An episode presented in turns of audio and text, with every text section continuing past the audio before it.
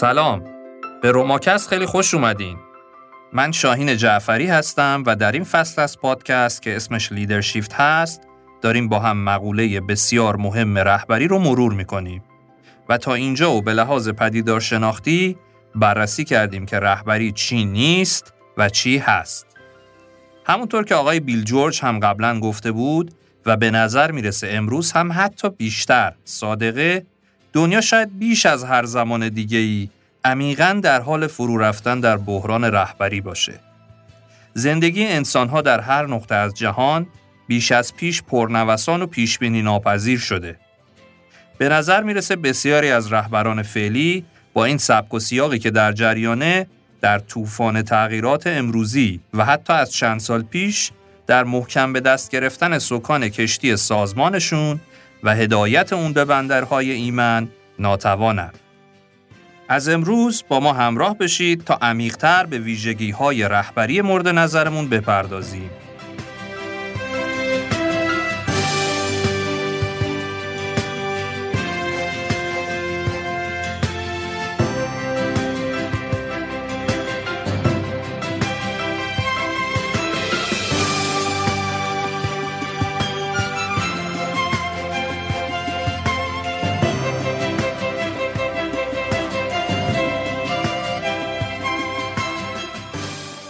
گفتیم که رهبری از موضوعات پرطرفداریه که کتاب ها و مقالات متعدد و مختلفی درباره اون چاپ و منتشر شده متفکرین زیادی دربارش نوشتن و گفتن و به نظر می‌رسه راه نجات هم از تغییر نگرش و فهم درست این موضوع میگذره. مشخصا هر کسی با مقوله رهبری رویارویی داشته و یه تعریفی ازش داره. اما ویژگی هایی هست که ما به صورت ناخودآگاه در زمان انتخاب یک رهبر ملاک قرار میدیم که لزوما به رستگاری منجر نمیشه و شاید لازم به نظر برسه اما هرگز کافی نیستن مثل کاریزما یا مواردی از اون دست. تعریف و انتخاب رهبری بر اساس این تیپ ویژگی ها هرچند در کوتاه مدت شاید با موفقیت های نسبی همراه باشه اما به زرس قاطع در بلند و حتی میان مدت موجبات رشد و پیشرفت رو فراهم نمیاره که هیچ زمینه سقوط رو هم می‌سازه.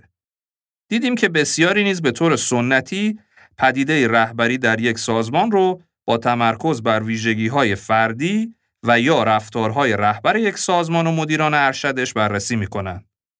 به نوعی ماهیت این طرز نگاه به رهبری مبتنی است بر تحلیل شیوه دستیابی به موفقیت توسط رهبر سازمان و برای مثال مواردی مثل برخورداری از انرژی بالا و اعتماد به نفس یا میل به تاثیرگذاری و داشتن یک چشمانداز جذاب مطرح می شد. علاوه بر این ویژگی های فردی برخی رفتارها هم هستند. به قول آقای دکتر بابک علوی استاد برجسته و محقق سرشناس حوزه مدیریت و رهبری کشورمون در دو دهه اخیر بیشتر نظریه پردازان این حوزه بین رهبر سازمان و رهبری سازمانی تمایز قائل شدند و رهبری سازمانی رو یک فرایند در نظر می گیرند که ما هم در اپیزودهای پنجم و ششم بهش پرداختیم. فرایندی که بر اساس تعریف ذکر شده در کتاب بازگشت به اصالت به نقل از آقای ادوین هالندر استاد دانشگاه در رشته روانشناسی سازمانی و دارای fellowship رهبری و نویسنده کتاب معروف Leadership Dynamics فرایندی است تعاملی برای نفوذ با هدف ایجاد حرکتی جهتدار و همراه با همافزایی بین اعضای سازمان. این تعریف رو یه بار دیگه میگم روش دقت بکنید. فرایندی است تعاملی برای نفوذ با هدف ایجاد حرکتی جهتدار و همراه با همافزایی بین اعضای سازمان. این فرایند چند وجهی بین رهبر، پیروان یا همون نیروها و موقعیت ایجاد میشه. البته به نظر آقای کریگ پیرس می‌تونه یک فرایند جمعی یا اشتراکی هم باشه. به خصوص در سیستم های پیچیده. برای مثال میشه هیئت مدیره یا هیئت عامل رو ذکر کرد که البته ما در ایران خیلی هیئت عامل نداریم. آقایان کراسان، ورا و نانجان در مقاله در سال 2008 الگویی برای تبیین زوایای مختلف رهبری ارائه کردند که شامل سه جنبه مختلف برای ارتقا و تعالی فرایند رهبری میشه. این الگو یا مدل بر اساس ارتقای سه حوزه تعاملات انسانی با اعضای سازمان، رهبری کلیت سازمان و رهبری خود که در تعامل با هم هستند شکل گرفته. پس سه تا حوزه عبارتند از رهبری خود، رهبری بر دیگران، رهبری بر سازمان. برگردم به بحث اصلی. گفتیم یه سری ویژگی هستند که به غلط برای انتخاب رهبر اولویت پیدا می‌کنن. اما ویژگی های هم هستند که باید اونا رو در نظر گرفت. ولو در کوتاه مدت فاکتورهای تعیین کننده به نظر نیان. اما برای موفقیت پایدار سازمان که همون ساستیند هست و خیلی دنبالش هستن حیاتی هن. یکی از اونها و به زعم من اولیش اصالته. می‌تونم بهتره همینجا با هم خداحافظی کنیم. ما کجا رسیدیم که سرتامس برای اینکه حاضر نیست بیاد؟ حاضر دوستیشو به هم هاوارد هر کسی باید خود خودش باشه. من آدم نامهربانی نیستم. اما در وجودم عشقی به خداوند هست که اون برای من از همه چیز مهمتره. و این یعنی خود من.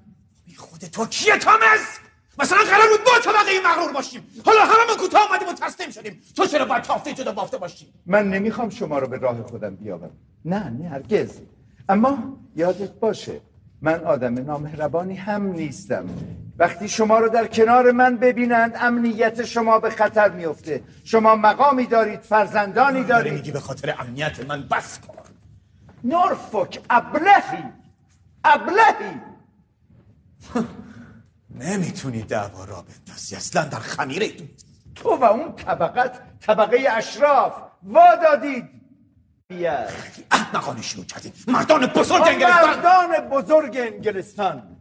همین مردان بزرگ انگلستان اگر در زمان موعظه حضرت موسی بر روی کوه تور بودند خور و پفشون به هوا رفته بود. اما همین مردان بزرگ انگلستان حاضرند بر سر از تو نسب یک سگ بجنگن دعوای ساختگی هم دعوا نمیشه. دوستی ما از اول بنیادی نداره. وقتی بخوای خیلی خوب می‌تونی بیره باشی اسم اون سگا چی بود که متعصب بودی روشون؟ همونا همون اون سگ اسپانیولیه؟ آبی. سگ اسپانیول آبی. اگر از آب به ترسه چیکارش می‌کنن؟ دارش می‌زنن؟ تامس من کوتاه نمیام. به خاطر خود خودم. آه و تو هم سعی کن در میون اون همه گوشت و پیه چند تا رک پیدا کن چون خداوند تو رو به حضور نمیپذیره. چون در تبار تو رد پای سگ بس کن چیزی که شنیدید از داستان حماسی سر توماس مور، حقوقدان، نویسنده، فیلسوف اجتماعی، سیاستمدار و انسانگرای رونسانس انگلیسی در سده 16 میلادی بود که به شهید اصلاحات معروفه و داستانش خوندنی و شنیدنیه. او بود که اولین بار واژه یوتوپیا رو به کار برد.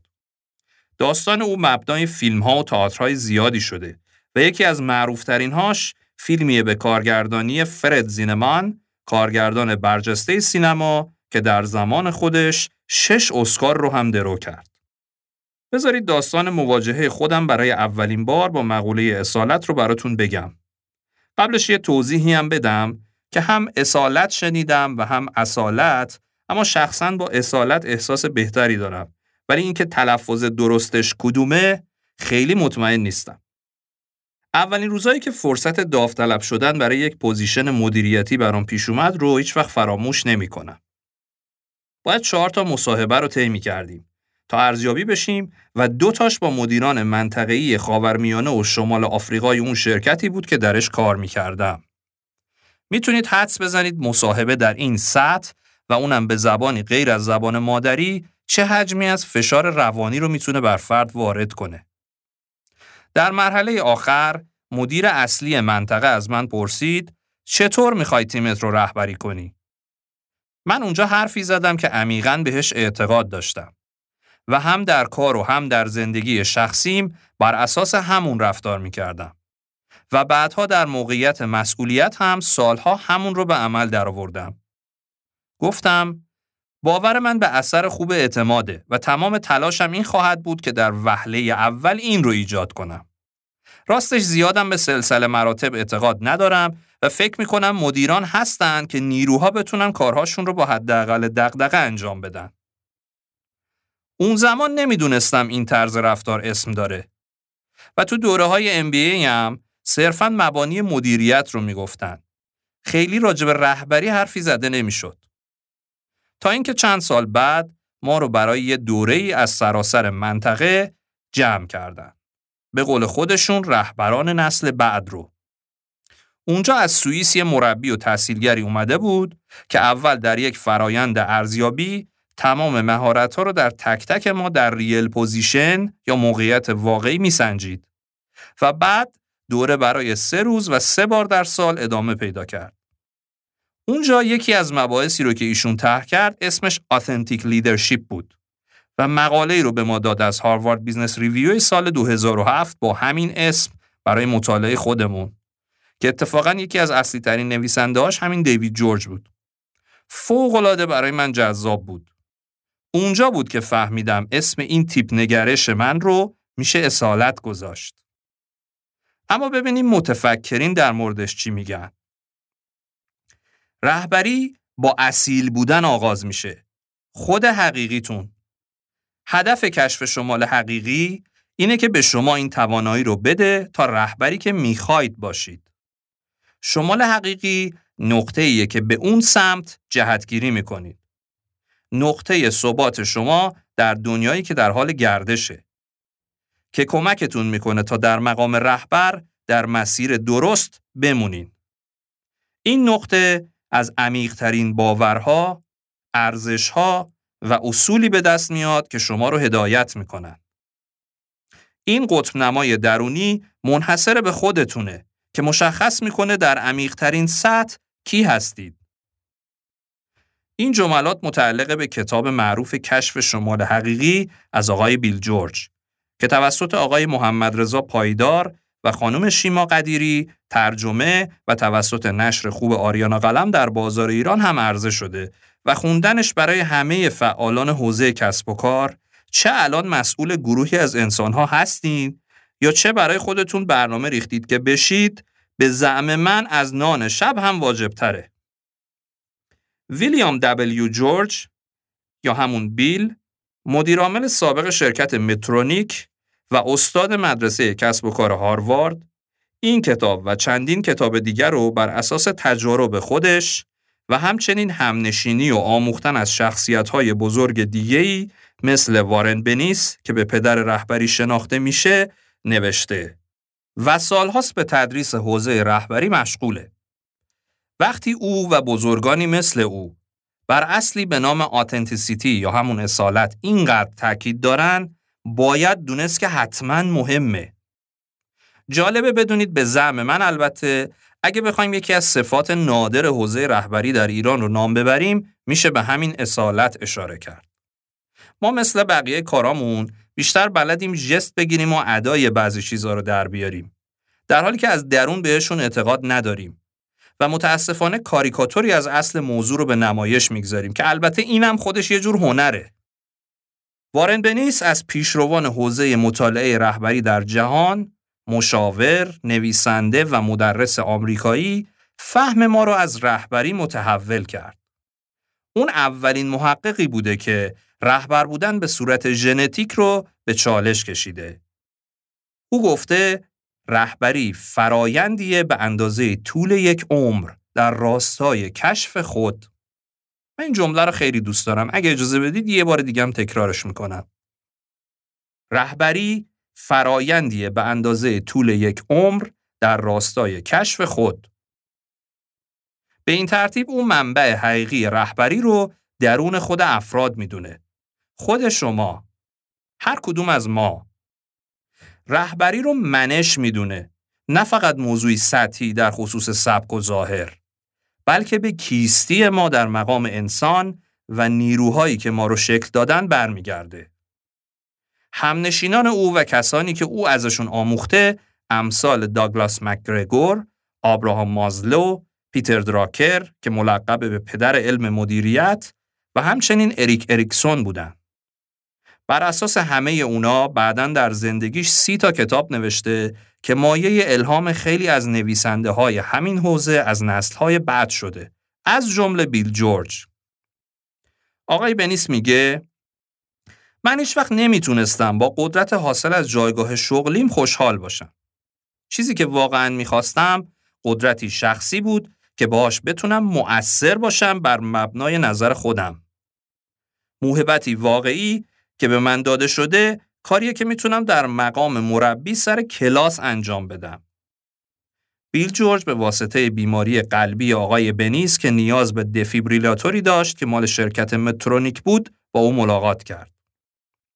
جمله معروفی گفته رهبری بدون مرز و زمان همواره موضوع منش و اصالت. بذارید یه بار دیگه بگم. رهبری بدون مرز و زمان همواره موضوع منش و اصالت. و البته این اصالت به زم این دو نفر از داستانهای زندگیهای شخصی رهبران اصیل میاد و اونا رو شکل میده و اون قطب نمای درونیشون رو می‌سازه. سختی های روزگاره که اونا باهاش آب دیده میشن و اون چه در زعامت خودشون به صحنه میارن عمیقا درونشون وجود داره. همین رو بهش میگیم اصالت. اینا رو نگفتم که سرداد براتون ایجاد کنم. گفتم که بدونید چقدر موضوع اساسی و ریشه ایه. حالا بریم ببینیم داستان چیه.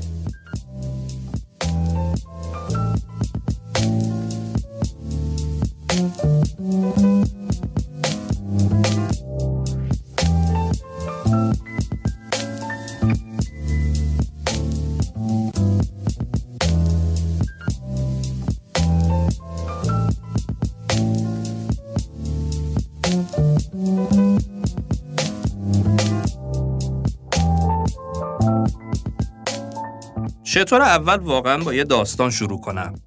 موافقین؟ در زمستان سال 1961 هوارد هفت ساله در شهر بروکلین ایالت نیویورک آمریکا در خانه های شهرک بیویو بیرون از آپارتمانشون مشغول برفبازی با دوستاش بود که یهو مادرش از پنجره طبقه هفتم سرش رو بیرون میاره و داد می‌زنه هوارد بیا تو پدرت دچار مشکل شده وقتی میاد داخل پدرش رو می‌بینه که با پای گچ گرفته در اتاق نشیمن افتاده روی مبل. او در حین کارش به عنوان راننده باربری روی یه تکه یخ سر خورده و مچ پاش دچار شکستگی شده بود. تا اینجاش که خب پیش میاد. کار دیگه. اصل مشکل اینجا بوده که به خاطر این وضعیت امکان ادامه کار رو نداشته و باید خونه میمونده. و به همین دلیل شغل و بیمش رو از دست میده. مادرش هم هفت ماه باردار بوده و نمی‌تونسته سر کاری بره. میشه تصور کرد شرایط یه خونواده کارگری در اون زمان در اون محله از نیویورک چطوری بوده و چیزی هم نداشتن که بهش تکیه کنن. او در هفت سالگی سر میز غذا شاهد دعواهای پدر و مادرش بر سر اینکه از کی و چقدر قرض بگیرن بوده. ازش می‌خواستن هر وقت تلفن زنگ خورد بگه مادر و پدرش نیستن چون احتمالا یکی که طلبکاره پشت خط بوده. خلاصه اینها که برای پسر بچه هفت ساله دردناک بوده باعث میشه در همون عالم بچگی با خودش عهد کنه که شرکتی بسازه که پدرش با افتخار توش کار کنه. جایی که به کارکنان اهمیت میدن و براشون بیمه در نظر می‌گیرن.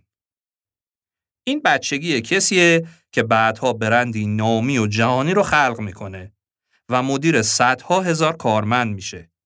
اما این قول بچگی خودش رو از یاد نمی‌بره. او میگه الهامات من از مشاهده از کار افتادگی پدرم بعد از سی سال زحمت در یک شغل طاقت فرسای کارگری در طول زندگیش شکل گرفت. در همه اون مدل مشاغل افراد بدون تحصیلات کوچکترین فرصتی هم برای رشد نداشتن. این خاطرات باعث شد اون مدیری بشه که تمامی پرسنل استارباکس رو حتی پاره وقتها رو تحت پوشش بیمه سلامت قرار بده. بله، اینا بچگی هوارد شولتز مدیرعامل و رهبر استارباکس هست. او میگه اون قضایا باعث شد بخوام شرکتی بسازم که در اون برای شما بدون توجه به جایی که ازش اومدید رنگ پوست یا سطح تحصیلاتتون ارزش قائل بشن و محترم شمرده بشید. این موضوع مستقیم با فرهنگ سازمانی و ارزش‌های استارباکس پیوند خورده. البته مواجه شدن با داستانهای تلخ زندگی شامل مواجهه با ترسها و سایه های گذشته آدم خواهد بود. و کار لزوما آسونی نیست. اما خودش معتقده همین زندگی کردن در بروکلین محلی که بعدها به دخترش نشون داد و دخترش متعجب بوده که چطور از یه همچین جای جون سالم به در برده باعث شده او بتونه با هر کسی ارتباط برقرار کنه. از این تیپ ترس ها در مورد شولتز میشه این مورد رو ذکر کرد که او در نوجوانی حس می‌کرده ننگ شکست های پدرش یقه او رو هم خواهد گرفت. و به همین دلیل بیشتر مواقع با پدرش جر و بحث داشته. میگه از شکستهاش و اینکه احساس مسئولیت نداشت غمگین بودم. فکر می‌کردم اگر تلاش می‌کرد می‌تونست موفقیت های بیشتری به دست بیاره.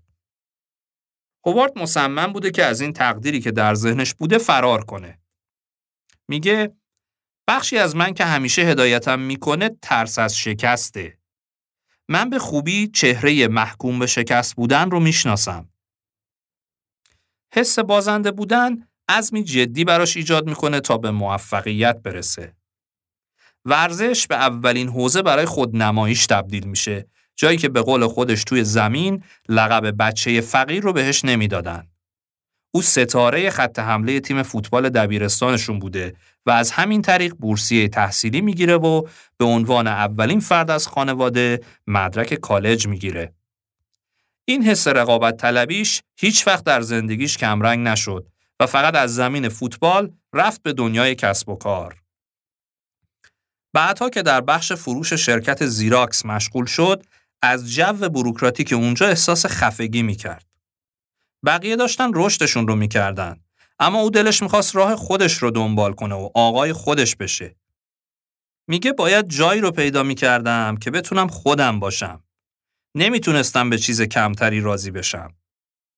در یکی از حراجی های بازار پایک پلیس شهر سیاتل آمریکا برای اولین بار به قهوه استارباکس مواجه میشه. میگه احساس کردم قاره جدیدی رو کشف کردم. تمام تلاشش رو می‌کنه که به این شرکت و کسب و کار بپیونده. در سفری کاری به ایتالیا دور همی های منحصر به فرد زندگی روزمره مشتریانش رو در کافه ها می‌بینه و به ذهنش می‌رسه که مکانهای مشابهی رو در آمریکا درست کنه که تمرکزشون به جای فروختن قهوه بر ایجاد یک محیطی برای اوقات افراد باشه و فلسفه third place اونجا شکل می‌گیره. جایی که نه محل کار و نه خونه و قرار از بودن در اونجا لذت ببرید. بقیه ماجرای هوارد شولتز رو می‌تونید در کتاب کشف شمال حقیقی بخونید.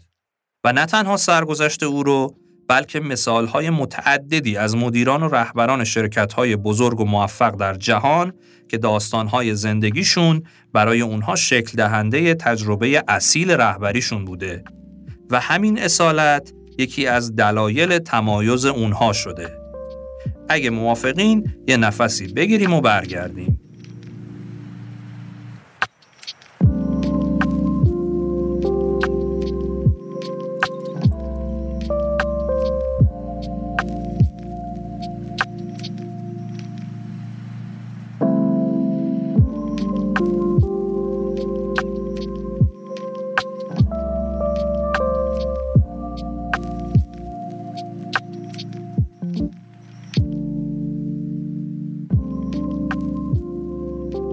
بخش دیگه ای از داستان رو خالی از لطف نیست که از زبان خود ایشون بشنوید که البته در بقیه سخنرانی به اینی که من براتون تعریف کردم هم پرداخته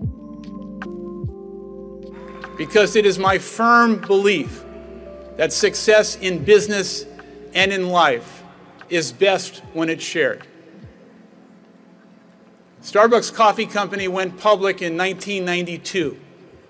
And from 1992 to 2006, we were on a magical carpet ride in which everything we did turned to gold. But in 2007, the music stopped. We had lost sight of our shared purpose and our guiding principles, in which growth and success began to cover up mistakes, and a disease set into Starbucks. That disease, hubris. We lost our way, and believe it or not, we almost lost the entire company. During this cataclysmic period, I was reminded what it means to love something and the responsibility that goes with it, as well as an understanding that leadership and moral courage is not a passive act. My partners and I took it personally and we transformed the entire company. We galvanized the entire organization around our core values and servant leadership. Every business, every organization, even every family must be true to its values and reason for being. Our core purpose and reason for being, then and now, has always been to achieve the fragile balance between profit and humanity. از سال 1992 تا سال 2006 دنیا به کام بوده برای استارباکس. اما او میگه که حس کرده از سال 2007 و به دنبال چیزی که او بیماری غرور مینامه موفقیت و رشد بر بقیه موارد سایه میندازه. او به یاد میاره که ارزشاش چی بودن و همون چیزی که اصالت او بوده شامل دوست داشتن دیگران رو بار دیگه زنده می‌کنه. و اینکه برای آدمی که آتنتیک باشه پیامهایی هم که در زندگی پیش میاد از همین جنسش رو می‌گیره. ببینید چی میگه؟ I would like to begin my time with you today by sharing a personal story. Last year, Starbucks Coffee Company opened our first store in South Africa in Johannesburg. I had, I had never been to South Africa before, did not know what to expect, certainly could not be prepared for the level of poverty and what I saw in the townships throughout the city. We opened two stores and lines were out the door in anticipation of Starbucks coming to the market. But before we opened the stores, I gathered the 50 young people who would grace the green apron and put on the Starbucks apron and represent the company. I sat with them for a few hours and wanted to hear each one of their personal stories. And as they were sharing their stories with me, Despite their poverty, their plight in life, there was so much joy and gratitude in their hearts. But what I learned was two things. One, all 50 of these young people had never had a job before. They were all unemployed for their entire life. And you should see the self esteem and the sense of security as they were getting ready for their first job. But the second lesson was as they were going around the room and talking to me about their story, I kept hearing an African word I had never heard before. A word that Nelson Mandela used all the time. The word is Ubuntu. U B U N T U. Ubuntu. And finally, I got up the courage and I asked, What does this word mean that you keep using? and they couldn't wait to share it with me. And in unison, they said, Howard, Ubuntu means I am because of you. I am because of you. به نظرم نیازی به تکرار حرفاش نیست. واضح بود. نمونه ایرانی رو هم می‌تونم باز از آقای شاهین فاطمی براتون نقل کنم. مجموعه و برندی که او خلقش کرد سی ساله که حضور داره و او در تمام این سی سال ارزشهاش رو در شکل دادن به هویت این برند و ساختاردهی به سازمانش به کار گرفته. بخشی رو از مصاحبه او با نشریه طراحان ایده براتون نقل می‌کنم. ببینید وقتی یک برند می‌خواد در دنیا حرفی برای گفتن داشته باشه باید سه تا اصل رو مد نظر قرار بده. اولی اینکه از اصالت خودش حرفی بزنه. دومی حرفی بزنه که قابل تعمین به آینده باشه و نگذشته. سومی آوانگارد و غیر متعارف باشه. و به این ترتیب بود که چارچوب های برند شکل گرفت و ما حتی بخشی از دی ای برندمون رو دستکاری کردیم. دریافتیم که مخاطبین ما پیشتاز هستن و می‌خوان از همه جلوتر باشن. به اصالت برند اهمیت میدن و برای طراحی، اصالت و ارزشها بها می‌پردازن. به نظر می‌رسه که خط دال پروژه جدید برندینگ دورسا هم همین مسیر رو دنبال می‌کنه. مسیر بروز اصالت رو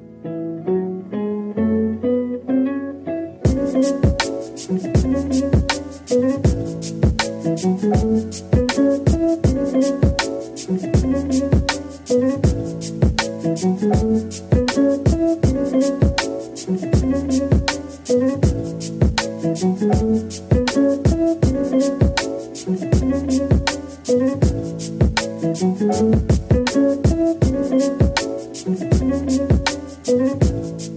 اما تعریف اصالت چیه؟ اجازه بدید اینو از کتاب پرمحتوای دکتر علوی براتون بگم. اصالت اشاره به نوعی ویژگی فردی به شکلی شخصیتی و یا صرفاً در موقعیتی خاص داره که در برگیرنده خداگاهی فرد درباره ارزش‌ها، ویژگی‌ها و انگیزه‌هاش و همینطور میزان عمل بر اساس این خداگاهی داره. به علاوه اصالت ضمن تسهیل یادگیری و رشد فردی همواره عاملی برای بروز رفتارهای واقعی میشه. گرچه به معنای رو راستی و عمل به اون چیزیه که واقعا هستیم اما با رفتارهای خودمدارانه یا عدم انتباق با شرایط محیطی متفاوته. یعنی اینکه بگیم همینه که هست یا من کاری ندارم شرایط چیه من همینم و شما هم باید منو بپذیرید نیست. بلکه به این معناست که دارای انگیزه های عمیق برای کارهای خودمون باشیم و اخلاق مدارانه همانطوری رفتار کنیم که واقعا هستیم. طبق یه تعریف در مقاله ای از تعدادی از اساتید دانشگاه های آمریکا شامل فرد والومبوا، بروس آوولیو و سه نفر دیگه رهبری اصیل اشاره به فرایندی داره که در اون رهبر سازمانی و پیروان با اتکا به ارزش‌های مشترک و اصالت فردی خودشون ضمن ایجاد محیطی شفاف در روابط انسانی زمینه های فرایندی مناسبی برای هویت جمعی و رشد همدیگه فراهم می کنند. به عبارتی و به تعبیر دکتر علوی و خانم دکتر کرول گیل استاد رفتار سازمانی مدرسه کسب و کار دانشگاه ملبورن که در مقاله در سال 2016 ارائه شده اصالت بیشتر به معنای تکیه بیشتر بر ارزش‌های اساسی خود و نتیجتا حفظ و هدایت رفتارهای خود در همون جهت هست. اونها میگن مدیران در مسیر ساختن هویت خودشون نیازمند تقویت واقعی بودن و روراستی با خود حول محور ارزش‌های مبنایی و متعالی هستند. از این طریق شاید بتونن در خودشون انرژی پایدار و اثرگذار ایجاد کنن و در طی زمان روابط خودشون با دیگران رو بر اساس اعتماد ایجاد و تقویت کنند. یه بار دیگه من این تعریف رو بگم چون این خیلی مهمه. مدیران در مسیر ساختن هویت خودشون نیازمند تقویت واقعی بودن و روراستی با خود حول محور ارزش‌هایی مبنایی و متعالی هستند. این تأکید بر طی زمان بسیار مهمه. چون اینا انگیزه ها و ارزش های درونی هن و در کوتاه مدت نمیشه فهمیدشون. رهبری اصیل تاکید داره که کیفیت انگیزشی رفتارهای رهبران سازمان در تعاملات اهمیت بالایی داره. کیفیت انگیزشی منظور اینه که چقدر درونی هن، چقدر مبتنی بر چماق و هویج بیرونی. برای مثال مدیری رو تصور کنین که در یک جلسه بابت موضوعی از تمامی حضار در جلسه نظر می‌خواد. این نظر خواستن می‌تونه با انگیزه های مختلفی باشه. مثلا نمایشی برای نشون دادن مشارکت پذیری و ایجاد یک حس مثبت در حضار نسبت به خودش می‌تونه انگیزه باشه. یا واقعا دنبال پیدا کردن جنبه های جدید مسئله باشه و باور درونی او به خرد جمعی یا مثلا می‌تونه تصمیم رو از قبل گرفته باشه و فقط می‌خواد حس همراهی رو در دیگران ایجاد و اون رو مدیریت کنه. یه تنفس کوتاهی داشته باشیم و برگردیم.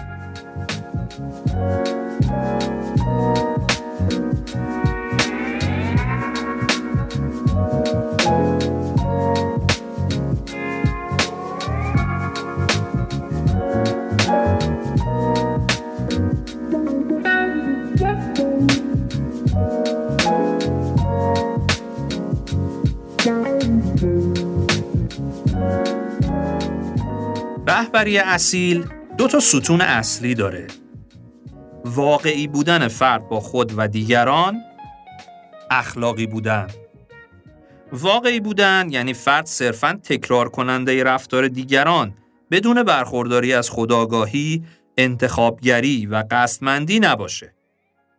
اگر هم از دیگران چیزی رو یاد گرفته، اون رو متناسب با قابلیت ها و شرایط خودش شکل داده باشه و بر اساس اون عمل کنه. و خداگاهانه و با اختیار خودش نسخه خاص خودش رو از یادگیری کسب شده در افکارش ترسیم کنه و برای بروز رفتار به طور طبیعی به کارش ببره. مثل تبابت کردن، کوچینگ یا نقاشی کردن. ما اصل مفاهیم و تکنیک ها رو یاد می‌گیریم. اما بعدش مختاریم از اونا به روش خودمون استفاده کنیم و سبک خاص خودمون رو داشته باشیم. این مهمه که حواسمون باشه به مسئله درونی بودن و قصدمندی. از یک طرف و از طرف دیگه این که منظور داشتن یک دیدگاه ثابت و جزمندیشی مورد نظر نیستا. دو نفر از اساتید روانشناسی آمریکایی آقایان کرنیس و گلدمن چنین تعریفی دارند.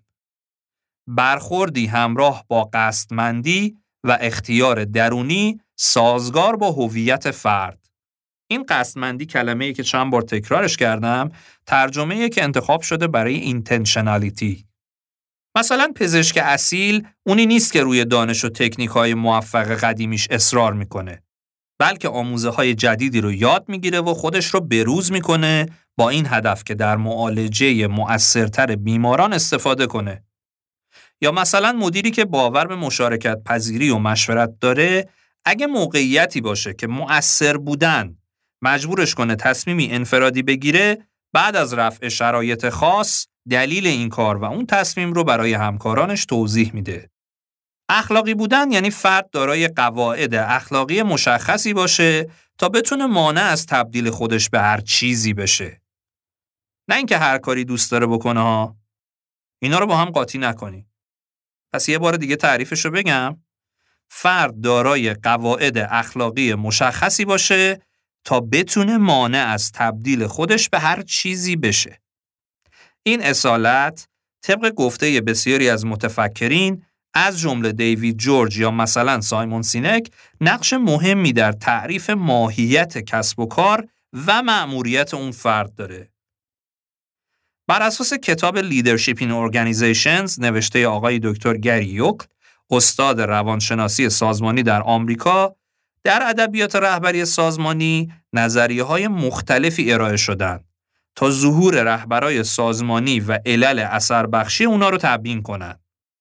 مثلا یه گروهی رفتن سراغ بررسی رفتارهای رهبران سازمانی و مثلا نظریه های رفتاری مختلفی به خصوص با بررسی سه گروه رفتار رهبری رو تعریف کردند. رابطه مدار یا relationship oriented وظیفه مدار یا task oriented، تغییر مدار یا change oriented. به تدریج نتیجه تحقیقات نشون داد که اون دسته از رفتارهای رهبری اثر بخشه که متناسب با دو محور شرایط موقعیتی و ویژگی های افراد سازمان بروز کنه. نظریه های اقتضایی یا همون contingent این رو تبیین کرد مثل نظریه فیدلر یا هرسی بلانچارد. در دهه های اخیر توجه بیشتر به سمت جنبه های تحولگرای رهبران سازمانی جلب شده و رهبری تحولی یا transformational مورد توجه قرار گرفته و به خصوص تحقیقات و مطالب آقای دکتر برنارد باس استاد مطالعات رهبری و رفتار سازمانی در یکی دیگه از دانشگاه های آمریکا در همین حوزه است. یه مدل دیگه هم هست به اسم رهبری تبادلی که مبتنی بر انگیزاننده های بیرونیه یا به عبارتی همون چماق و هویج.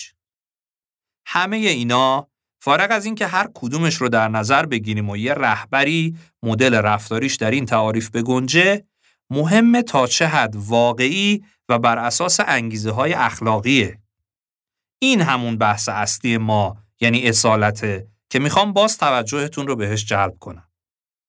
همینجاست که بیل جورج میاد و از اهمیت نقش خداگاهی رهبران حرف می‌زنه و میگه اون چشمانداز و مأموریتی که اونا دارن بر اساس معنایی که مبتنی بر معیارهای درونی خداگاهانه است.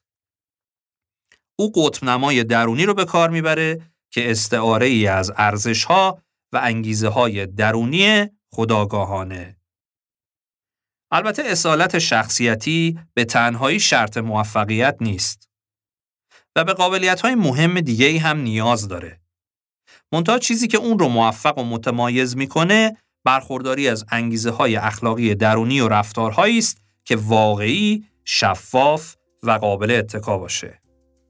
حرف در این خصوص بسیار هست و پیشنهاد می‌کنم حالا که اهمیتش رو به نسبت براتون باز کردم البته امیدوارم برای عمیق شدن بیشتر و بررسی ابعاد مختلف این بحث کتاب بازگشت به اصالت نوشته استاد دکتر سید بابک علوی رو که انتشارات لوح فکر منتشر کرده بخونید. بریم یه نفسی بگیریم و برگردیم و تنها نکته مهم باقی موندم رو براتون بگم.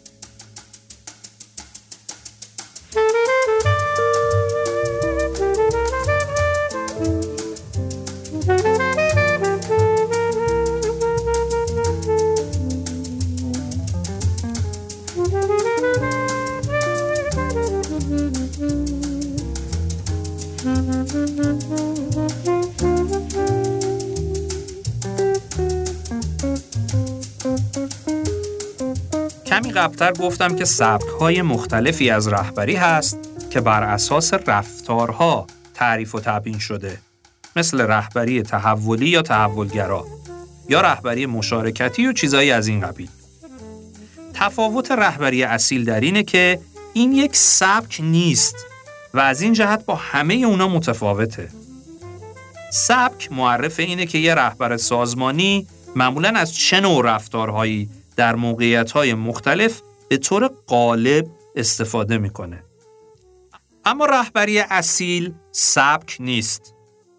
اشاره به عمق انگیزه ها، اختیار درونی رهبر و افراد در تعامل با هم در فضای اخلاقی داره و همینطور میزان واقعی بودن این رفتارا و گفتیم البته که این انگیزه ها لزوما ذاتی نیستند و می‌تونن حاصل یادگیری ها در نتیجه تعامل با محیط باشن.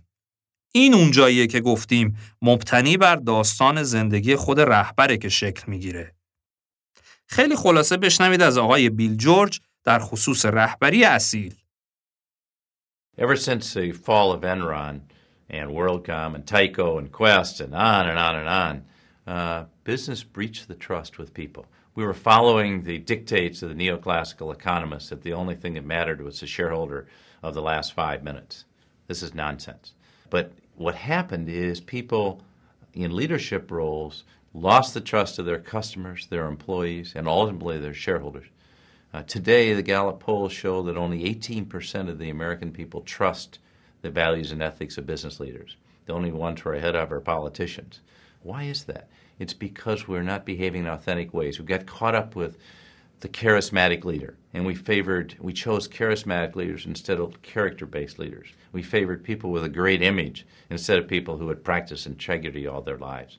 And we favored style over substance. Well, if you put the emphasis on charisma, on image, and on style, why are you surprised when you don't get character, you don't get integrity, and you don't get substance? And I think we need to change the criteria we're selecting leaders for because people know who is authentic and who is not. In our study of 125 leaders that led to my book, True North, uh, they were very authentic people. People know they're authentic when they meet them. And if you're working for a leader you can't trust, you'll never give them your heart. You'll never do your best work. So authenticity becomes key because you have a sense of a person's purpose, why they're and leading and where they're leading. They practice their values every day. If you can't trust the values of someone on and off the job, you don't want to work for them and they know how to build long term connected relationships. and you know you can count on them. They have the self discipline to show up, to be there, to deliver against their commitments. همونطور که شنیدید از دست رفتن اعتماد به واسطه انتخاب معلفه هایی مثل کاریزما در جامعه رخ داده و تنها 18 درصد افراد به رهبران اعتماد داشتند. چرا؟ چون روش های اصیل مورد توجه نبودن و آدما در دام رفتارهای کاریزماتیک و انتخاب اونها اسیر شدن. یادتون باشه گفتیم که این یه سری ویژگی هست که در ذهن دیگران کلمه کاریزما رو برجسته می‌کنه و اونا به درد بلند مدت نمیخوردن. بودنشون خوبه اما اصلا و ابدا کافی نیست و نشونه شایستگی برای رهبری هم نیست. این اشتباه ما هاست که به این قبیل کاراکترها اهمیت میدیم به جای اینکه ببینیم فرد در طول زندگی چقدر integrity یا یک پارچگی داشته. وقتی بر این اساس انتخاب می‌کنیم چی باعث میشه توقع integrity یا authenticity از افراد داشته باشیم؟ ایشون هم معتقد آتنتیسیتی بسیار کلیدیه چون روی تمام ویژگی های دیگه هم اثر می‌ذاره و از جمله وای یا چرایی اون فرد رو معلوم می‌کنه. اول اپیزود یادتون باشه یه جایی اشاره کردیم به اهمیت سه گام در تعریف رهبری و گام اول یعنی رهبری بر خود. این موضوع با اصیل بودن و یکی دیگه از مهمترین صفات بایسته برای رهبری یعنی اینتگریتی به زعم من شدیداً مرتبطه. همونطور که جلوتر شنیدین این موضوع در تاریخ هم ریشه بسیاری از وقایع حماسی شده و این نمونه از سر توماس مور و تئاتر مردی برای تمام فصول با بازی آقای رضا کیانیان رو براتون گذاشته بودم. اجازه بدید اپیزود هفتم رو با شنیدن بخشی کوتاه از صحبت‌های دکتر لارس سودمان که در اپیزود قبلی باشون آشنا شدیم به پایان ببرم. بشنوید. Actually almost 18 1900 years to Rome to a person called Marcus Aurelius. Now, some of you might know Marcus Aurelius. Marcus Aurelius is one of the predominant figures of the Stoic school of philosophy. The Stoics, like the Zen of the West, almost. But Marcus Aurelius is interesting for leadership because he was running a little, like, you know, little side business also on the side. He had a little side job in moonlighting. He was, and that's why on the statue, he's also, you see him there on a horse as well. He was at the time as well, on top of being a philosopher, he had the side job of being the emperor of Rome at the time. And the historian William Irvine calls him actually the true beacon of enlightened leadership. He was supposed to be one of the last of the five good kings of Rome. Now, Marcus Aurelius, what we know of him, said things like this The happiness of your life depends on the quality of your thoughts.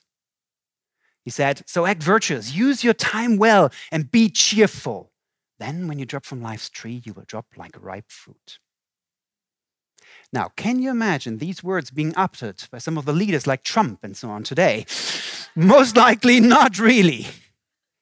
What did he do? And we know a couple of things that were transmitted from this one. I think that is a sign for utopia leadership that we can dive into.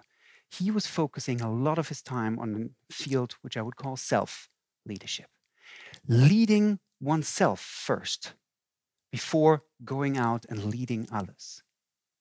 And I think that in my leadership challenges helped me enormously to actually face some of the challenges of the leadership um, formula that I've shared with you. The founder of Visa, D. Hawk, once said if you want to lead, invest at least 40% of your time in leading yourself first before you go out to others. همونطور که شنیدین او از یکی از فلاسفه روم قدیم به نام مارکوس اورلیوس میگه که امپراتور روم هم شد ویلیام اروین مورخ معروف او رو True Beacon of Enlightened Leadership یا چراغ واقعی رهبری درخشان مینامه. دقیقا چی کرد که اینطوری برجسته شد؟ به زم دکتر سودمان Leading Self و بعد جمله رو از دی هاک بنیانگذار ویزا نقل کرد که گفت اگه واقعا می‌خواید رهبری کنید چهل درصد از زمانتون رو برای رهبری کردن خودتون سرمایه گذاری کنید. البته دکتر سودمان سه راهکار هم برای این موضوع پیشنهاد کرد که اگه دوست دارید باشون آشنا بشید ما رو در اپیزود بعدی همراهی کنید.